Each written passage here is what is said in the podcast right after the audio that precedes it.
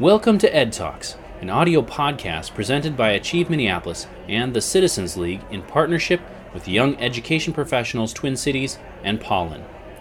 Ed Talks is a lively series of community conversations about public education and related issues that impact our young people. Each Ed Talks features two compelling short presentations by cutting-edge educators, youth advocates, students, artists, or community leaders.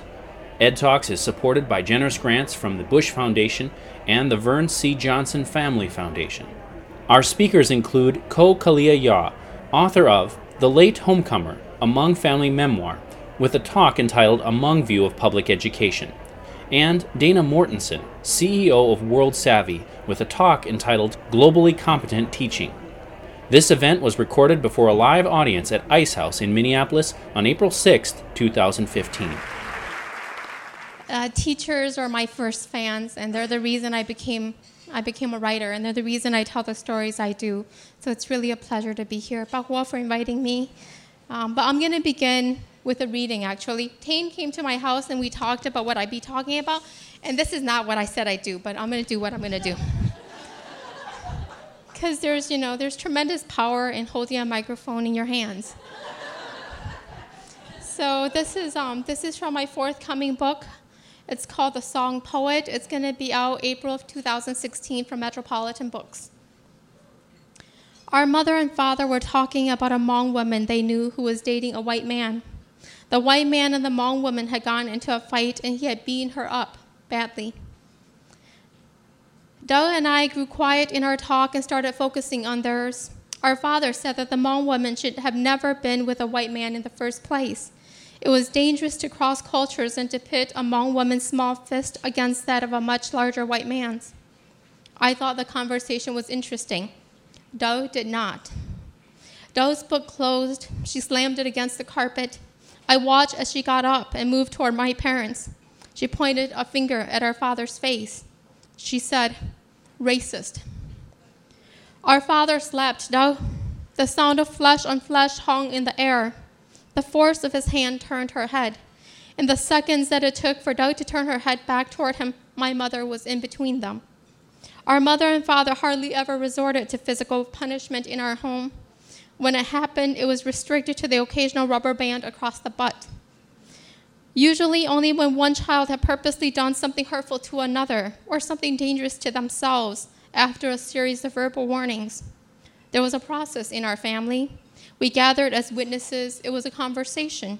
A parent asked, "What part of you do you want the rubber band to hit? Do you know why I'm using the rubber band? Are you going to do that again?" This time, there were no rules of engagement. Dao and I had stopped getting punished for our actions years ago. We were part of the adult world. We interpreted for our mother and father. We took care of the children. We had access to their bank accounts. We bought groceries. No one expected Doe to respond so fast to a conversation we were not part of. No one expected our father to respond so painfully to Doe's voice in our parents' talk. Before this point, education had always been a path full of light, the direct road to becoming doctors and lawyers. In the past, we had shared things we had learned to our mother and father about Christopher Columbus and slavery, the Civil War, and affirmative action. It had all made sense, the American story that we were entering, the place we were in. Never before, though, had the lessons in school penetrated so deeply and applied so emotionally in our home. The problem of education had entered our lives. No one had told us that education could change the way we felt about the world and the people in our lives, that it could give a person words to use and actions to take, not in support of the people who love us, but as a response to them. That education in America would make our father and our mother less educated in our eyes. Even then, I recognized my father's action for what it was. It wasn't an effort to discipline. It was an unmediated reflex, an instinctual response to Doe's finger in his face, her one word, and all that it implied. "You're ignorant, uneducated, and wrong."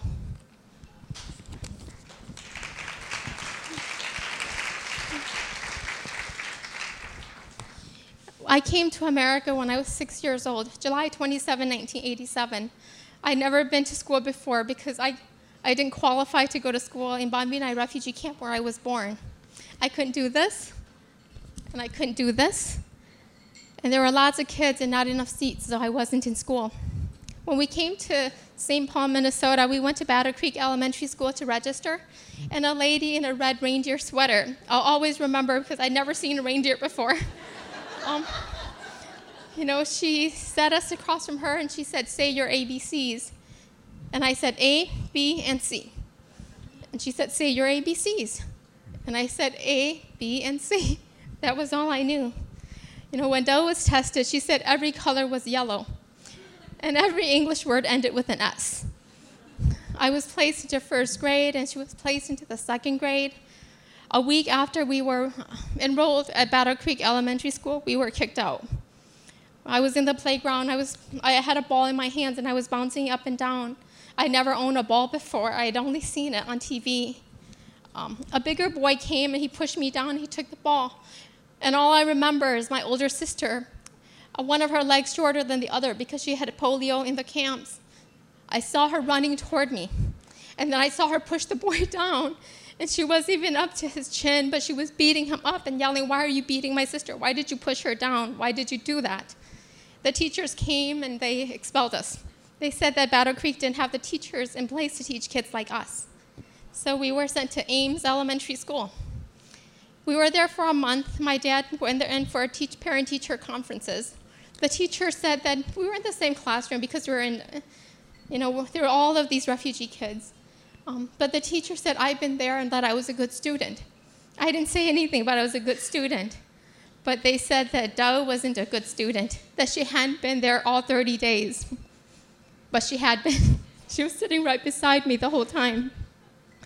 My father decided to transfer us to North End Elementary School, a school that would change Doe's life forever because of a teacher named Mrs. Castagna, her third grade teacher with beautiful green eyes. Mrs. Castagna taught Doe how to piece together the English language and how to pull it together, to pull it apart. In third grade, Doe won the North End Elementary School spelling bee. She got $50. They asked her what she wanted to do with it, and she said, I want to buy my father a pair of shoes that fit, because he'd only gotten his shoes from the church basement. So every time we went to parent-teacher conferences, my father's nice shoes would slap on the ground because they didn't fit. So he was always self-conscious. And that's what Doe did. She took my father to Kmart, and she bought him his first pair of nice shoes with her $50. In the back of my mind, I made myself a promise that one day it would be me, not Doe, who would buy something nice for our father because of my education. But that didn't happen for a long time. I became what was called a selective mute. My mom and I were at Kmart. My mom pointed to the ceilings, and she said, I'm looking for the thing that makes the world glitter. She had a thick accent. The clerk did this and then walked away.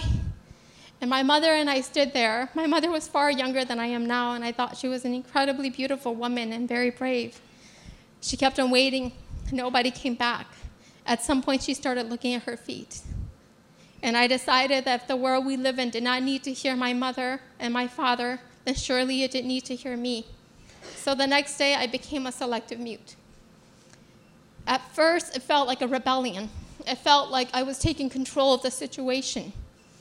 But slowly, the rust built up in my throat. And then I lost hold of the English language. Every time the teacher would say Kao Yang and I would whisper here, all the other kids would look, and the silence, it grew all over me, and it started holding me back and holding me down. I got through the same public schools by doing thumbs up and nodding. Every time somebody said, are you okay? Every time somebody said, do you understand something? That's what I did. So now whenever I go to talks, I give talks and I do readings. If there are teachers, my teachers in the room, inevitably they weep because I have the same face I did as a kid, but they don't know my voice. I graduated from Harding High School, and I went on to Carleton College because Doe said that education was still the key, and that if she was the first tier of the ladder, that I should be the second. So she went to Hamlin. She read somewhere that Carleton was the Harvard of the Midwest, and so she told me to apply. And I did. I remember what I wrote on my purpose statement for Carleton. I went to my cousin's green bedroom. The light was green, the walls are green. She was the only person in the family with a computer. And I typed, I want to become a good person. If Carleton believes that it can help me become a good person, then it's the right place for me. If it doesn't, then it's not. And I was surprised when I got in. It didn't use a lot of words. But then Carleton started making me feel sad for not speaking. I wouldn't talk in class. I would read and I would attend.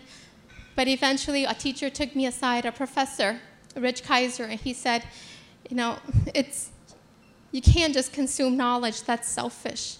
You're here because one day you're expected to become a producer of knowledge. The first time, the idea that the things I had to say, that the life I was living, could become part of the stuff we were learning. Because all along the way, I hadn't learned anything about the Hmong. You know, when I learned about the Vietnam War, it was America and then the Viet Cong, the North Vietnamese Army. There was no mention of the Hmong anywhere. I hadn't learned anything about what we were doing here. As a kid, people used to ask me, where are you from? And I'd whisper Mongolia because that sounded like Hmong. And I knew that they were nomadic, and I knew that my parents had fled through the jungles of Laos, that they hadn't had time to build a home. So I'd whisper that, and then eventually my cousin's my cousin got his citizenship. He changed his name to Bruce Lee. So people would say, what are you? And I'd say, I'm Bruce Lee's cousin. You know? That was how it went down. But at Carleton, all of a sudden, I was supposed to become a producer of knowledge. I told my dad that I was going to become a doctor because Doe said that she would become a lawyer because my parents taught us that they said that every family needed a doctor and a lawyer to survive in America because lawyers can protect the rights that we've never had enough of, and doctors, you can heal what is broken in the human body. Everybody I knew was broken. All the adults in my life, there was shrapnel embedded in skin. In the heat of summer, my uncles don't wear short sleeves because they're embarrassed. They don't have the words to explain the scars on their body. And I don't have the stories to tell either. And so I told my parents that I was going to go to Carleton to become a doctor. I was studying American studies, cross-cultural studies, and women and gender studies because I thought it would be really important to becoming a good doctor. But then my grandma died. She died on February 18, 2003, just a few months before my graduation from Carleton. Grandma had told me that education was the garden that I tilled in America, and that one day we would reap the harvest together. And I started dreaming about her being at my graduation, how we'd walk on the sidewalks, and how impressed she would be when I explained to her that the person who had designed them following natural patterns, that the path was on the ground before the cement was laid. My grandma would love, I thought. But my grandma died just before I could harvest my garden. And so I started writing about her for a course, Jane McDowell's Women and Gender Studies course. I wrote endlessly, and I wrote long, and I started writing about all the things that I wanted to remember about her. And then I started realizing that when we try really hard to remember someone, that's when we know how much we're forgetting. You know, I thought my grandma only had a single tooth all my life with her. With that single tooth, we took down Jolly Rancher and ice cubes. We gnawed on bones. I love that tooth, but I forgot which side it was on. You know? My grandma always told me that if nothing else in my life worked out, I could become an ear model because I have almost perfect ears. Well, because as a little girl, she was chased by a tiger in the jungles of Laos, and one of her earlobes was torn, so she never wore earrings. My grandma, with her single tooth, when I really wanted braces and we couldn't afford them, she smiled at me and said, "Is my smile not beautiful?" On a hot summer day, an ice cream truck, I could hear it ring, all the kids running. I didn't have any money. She didn't have any money to give me. She'd spread sugar on my tongue and put an ice cube and tell me that was sweet and cold coming together in the mouth of a child. I promised her that one day I would have a house, and that in my house there would be a room, and she wouldn't have to carry all of her stuff from the house of one son to the next. She could place them in that room, in that house for her.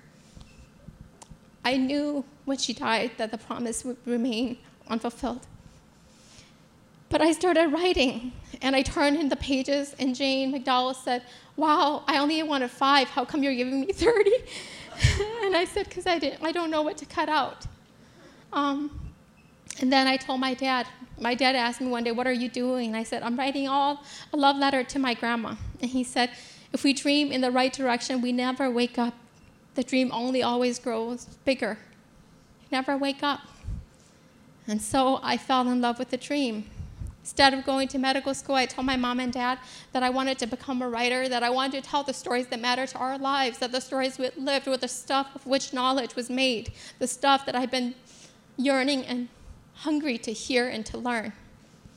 And my mom and dad, they looked at me, and my mom said, it's not surprising, you've always loved stories. My dad, ever the song poet, said to me, if the sky that I live under can fall on me, if the earth that I walk on can throw me off, who would I be to stand in your way? And so I became a writer, thinking that all I needed to do was write books, and then they would go into the world, and then I could live life. I didn't know that when you come from a people like me, a people that is new to the written language, because it wasn't until the 1950s that a written language was devised for my people, that you had to stand up and speak those words for the world to hear you. I didn't know that when you write on paper, but that when you get an opportunity to hold a microphone like this, to hold it up to your mouth, that you have an opportunity to write on the fabric of the human being. I didn't know then what I know now, that in order to become a writer, I would also have to become a teacher in the process. So that's what I am before you.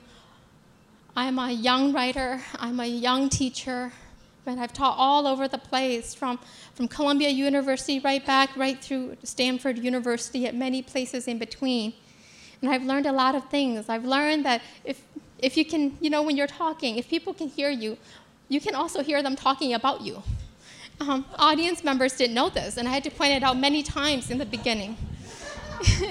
Especially in high schools. I hear people say, oh my God, she's so boring. And I say, oh, I can hear you. It's really hard to be up here. Can you please, give me some support? I had to ask for that support. I had to demand that support. I've learned that no matter how good you are, no matter how well-versed you are on a topic, no teacher can anticipate what a student needs to learn. That all we can do, all we can be, is be companions for the journey, the adventure that they're on. That we can only teach if we know that we have something to learn from that one student. If you're looking at a student and you don't know that you have anything to learn from them, you are not equipped to teach him or her. I've learned a lot of things, but I'll end with this, because I think my 20 minutes are up soon anyway. I never keep a watch. I rely on internal clock. My brother Maxwell, when he was 5 years old, we were living in Andover, Minnesota, and he was going to Andover Elementary School. And he spoke English with a thick accent. In school, he was speaking English with a thick accent. And so none of the kids wanted to play with him. And on the bus, no one wanted to sit with him. He usually sat by himself, but one day there were no empty seats, so he said a boy with beautiful blue eyes, and he went to sit with the boy, and the boy's eyes turned black, and the boy said, "Get up." There's a rule: you cannot stand up on a moving box. So Maxwell crouched all the way home. That day, I had been doing teacher trainings all day for the Anoka School District. I'd given them everything I had, my heart, everything I had. Because I know that as a writer, I can't force you to participate in the reading experience. I can only inspire you to do so. I know as a public speaker, I can't force you to understand my words. I can only gift you with them. So I came home, and I was really tired, and I said, Max, how was school? And he told me what happened. I was so sad. The next day, he went to school, and he came back, and I said, Max, how was it? He looked at me and he said, Gully, I sat by myself, but I didn't put my book bag on the seat. I left it on the ground in case one day a little boy or a little girl will sit beside me. That's why I'm here before you, because of that little boy who keeps his book bag on the ground so that one day somebody will sit beside him. That's why we teach. We teach so that we can teach each other how to love, how to believe, how to open hearts, and how to open minds. And I have so much respect for the work that you're all about and the thinking that you do. That's all I have to give you. Thank you so much for having me. I am delighted to be here talking about a topic that is near and dear to my heart. Forgive me for occasionally bending over to change the slides because we have no clicker tonight. I thought I'd start by giving you a little bit of context for why the imperative of teaching for global competence is so important to me and how this spark got ignited for me more than 13 years ago. And it was really through something pretty basic that I think we can all relate to, and that's a friendship. So this is my friend Madiha. I met Madiha in the year 2000 in New York City when we were both graduate students studying international affairs. And I was struck immediately. Madiha was born in Bangladesh. She grew up throughout the Mideast. She ended up in Singapore to attend high school, surrounded by peers from around the world. And from the moment I met her, I was struck by her effortlessly global worldview. She had this way of navigating new groups of people and cultures and events and places and could connect historical and contemporary issues so easily. She seemed so at home in the world. And I was drawn to her immediately. And we were both the daughters of educators. And so we both shared this this belief that education could function as the great leveler, that it was the bedrock of any thriving society. And so despite having very different upbringings, through the course of that year, Madiha and I became quite close. And in the fall of our second year of graduate school, on September 12th, 2001, we woke up to a world that had been changed irrevocably from the acts of terrorism on 9/11. So as the world worked to mourn and grieve and lift one another up in the wake of that terrible tragedy, there was a darker narrative at play in New York City that was affecting people like my friend Madiha because she was Muslim. So this xenophobic backlash affected her in pretty deep ways. She was kicked in the shins while riding the bus. She was spit on the subway. She was called a terrorist in public when people were driving by. And even though I had studied international issues and was very aware that discrimination existed, it was the first time in my life that I was in such close proximity to someone that I dearly loved in a city that we both loved, who was the subject of such intensely personal, hateful rage for her identity.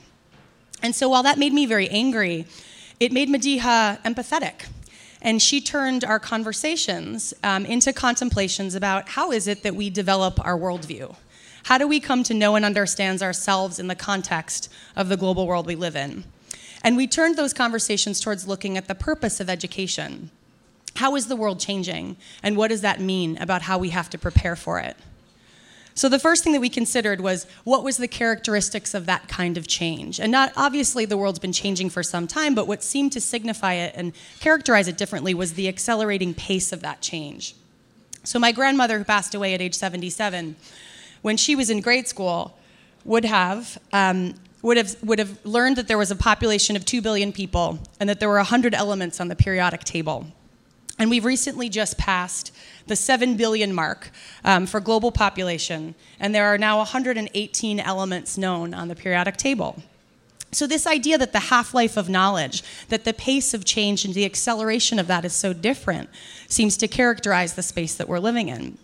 And two things seemed to be markers for what the future would hold, that change was a constant and that global interconnectivity would also be a constant. So we moved to considering what that might mean. And the three things that were really the anchors for understanding how was the world changing that had some implication on teaching and learning were pretty basic. The first was just who we are, our demography as a country. So this is the United States in 1970. It's 88% white, and many of the ethnic and cultural groups that are now thriving in the US were too small to even be measured in census data. Flash forward 40 years, and you look at 2010, and you see a pretty considerable shift. The white population declines to 75% of the total, and you see other groups being represented in a more robust way.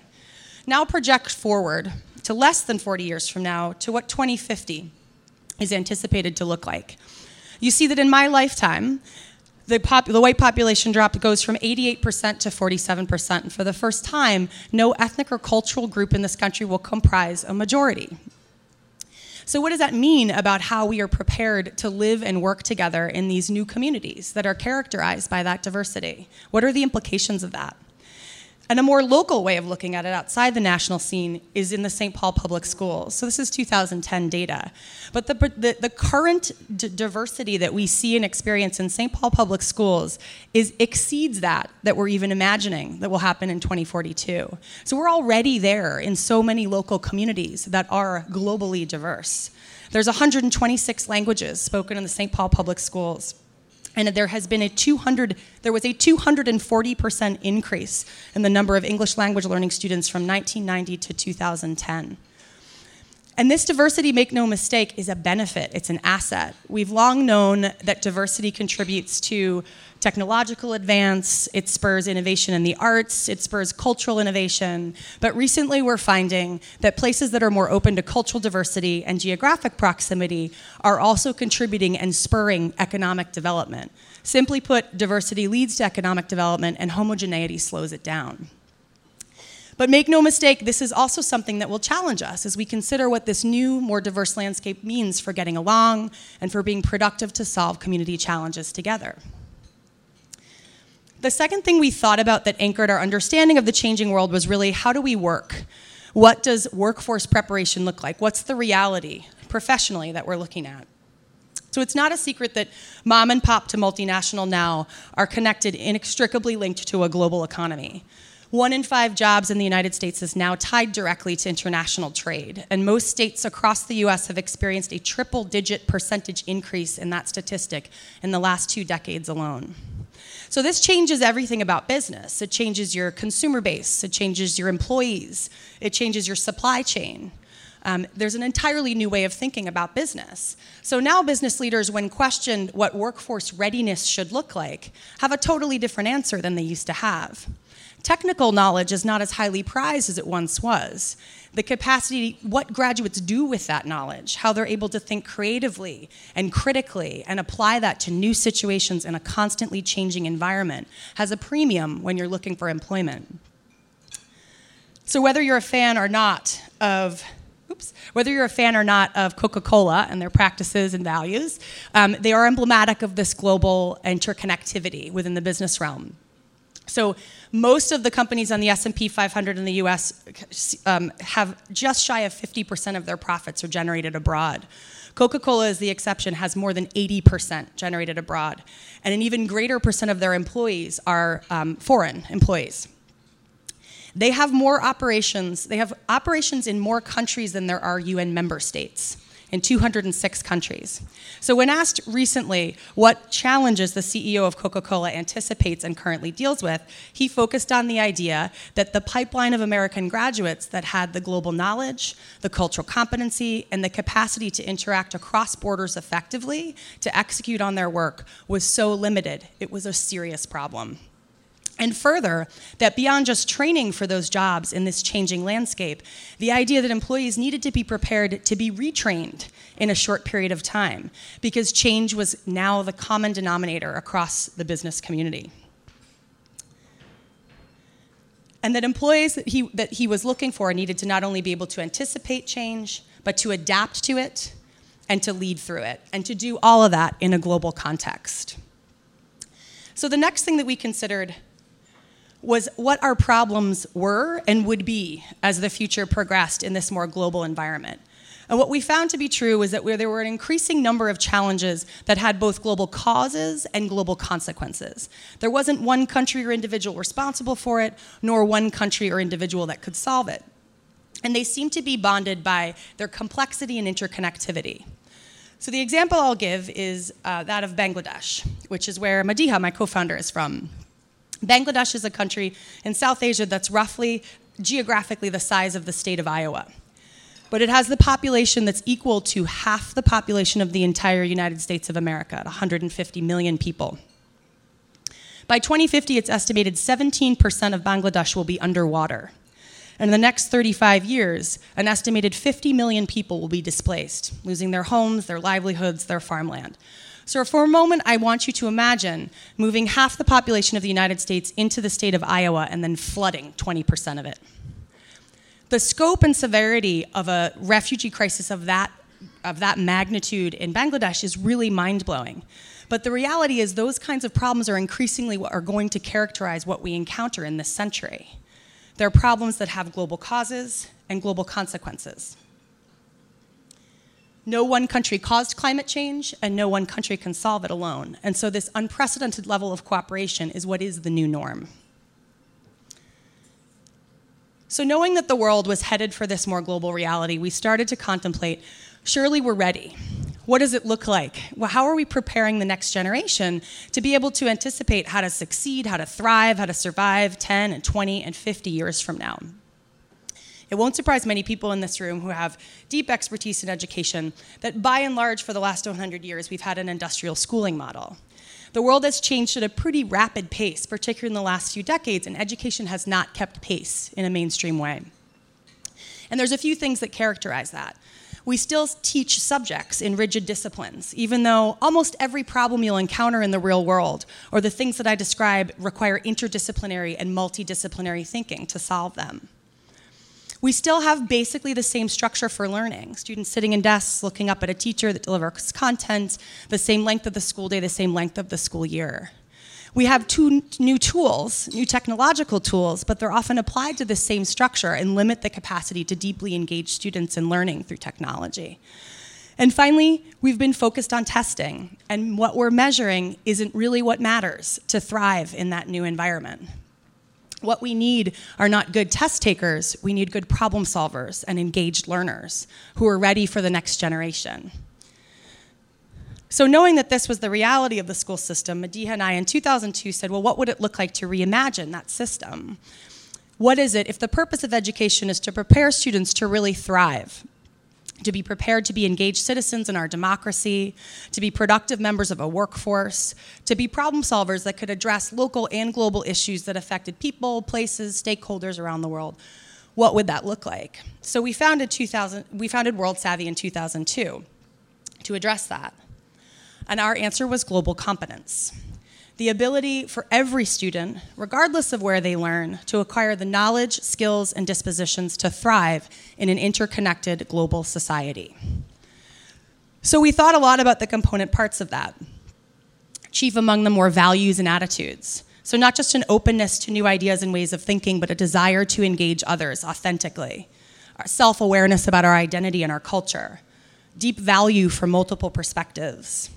Comfort with ambiguity and change and unfamiliar situations, continuous reflection, questioning our prevailing assumptions, and being adaptive, and finally, empathy and humility.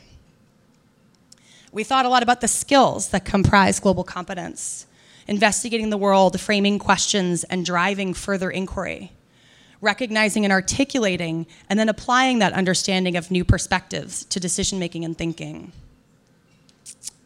Inclusive dialogue and active listening, resiliency, critical thinking. So when we thought about the values and attitudes and skills that we were looking to develop, they naturally lead to this idea of how do you want a globally competent graduate to behave? What does this world require us to do?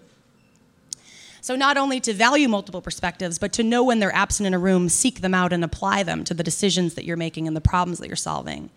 Basing your opinions informed by exploration and evidence. Shared responsibility, focusing not only on the rights you have as a global citizen, but the responsibility that's therefore incumbent upon you to take action to improve conditions, and approaching things in a collaborative manner to problem solve. So for a moment, you can think about how this might apply, how this might play out in a classroom, in a K-12 classroom that's teaching for global competence. So what if students were allowed to be the drivers of learning? They could learn in diverse teams collaboratively, tackle complex problems in an interdisciplinary way, and be encouraged to focus on solutions. And along the way, we're encouraged to embrace failure as a part of that learning process. What if students had real agency in learning? They had voice and choice in choosing the content, the what and the how of how they learned, and then being able to be self-directed and move themselves through a learning experience that was more relevant to their lives.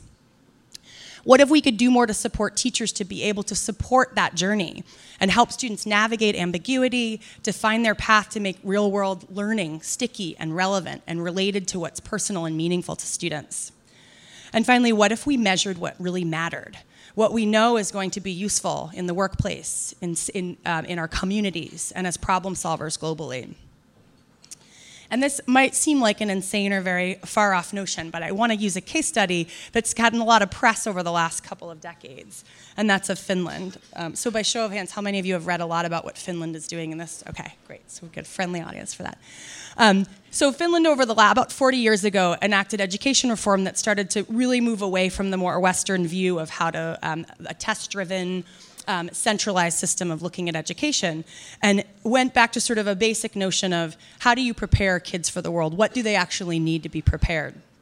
And 2 years ago began to enact one of the most radical initiatives in education reform that basically did away with teaching by subject to transition to teaching by topic, something they call phenomena teaching. So essentially the notion was, how does the world work?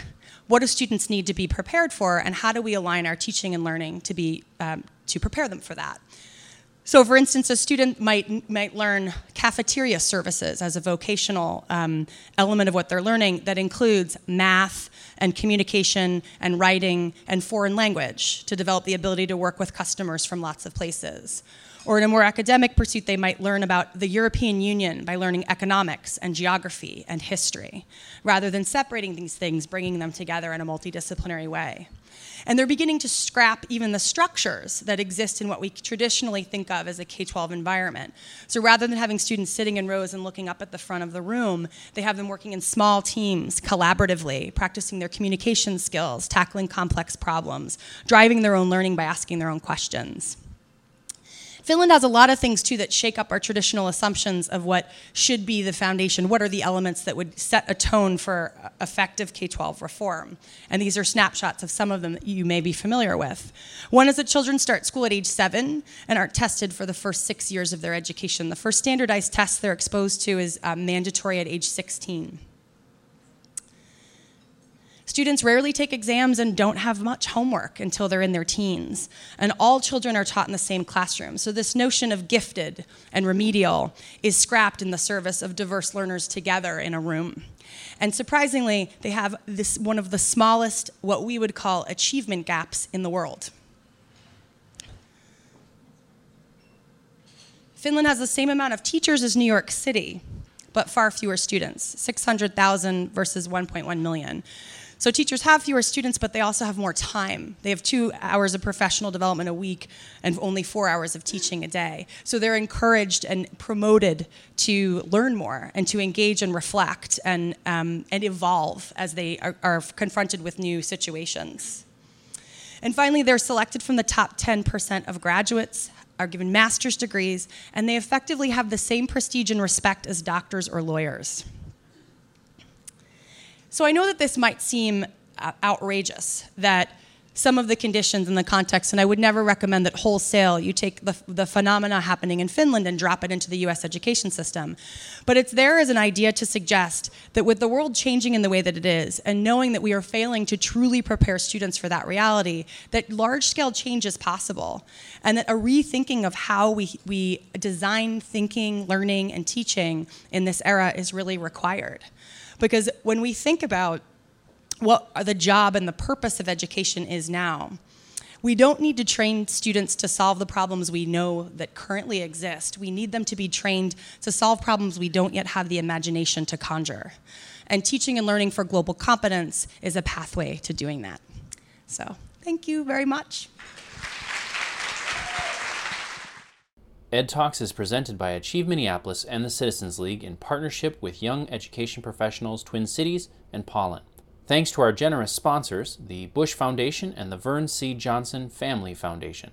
For more information on Ed Talks or to watch Ed Talks videos, please visit achievempls.org/edtalksmn.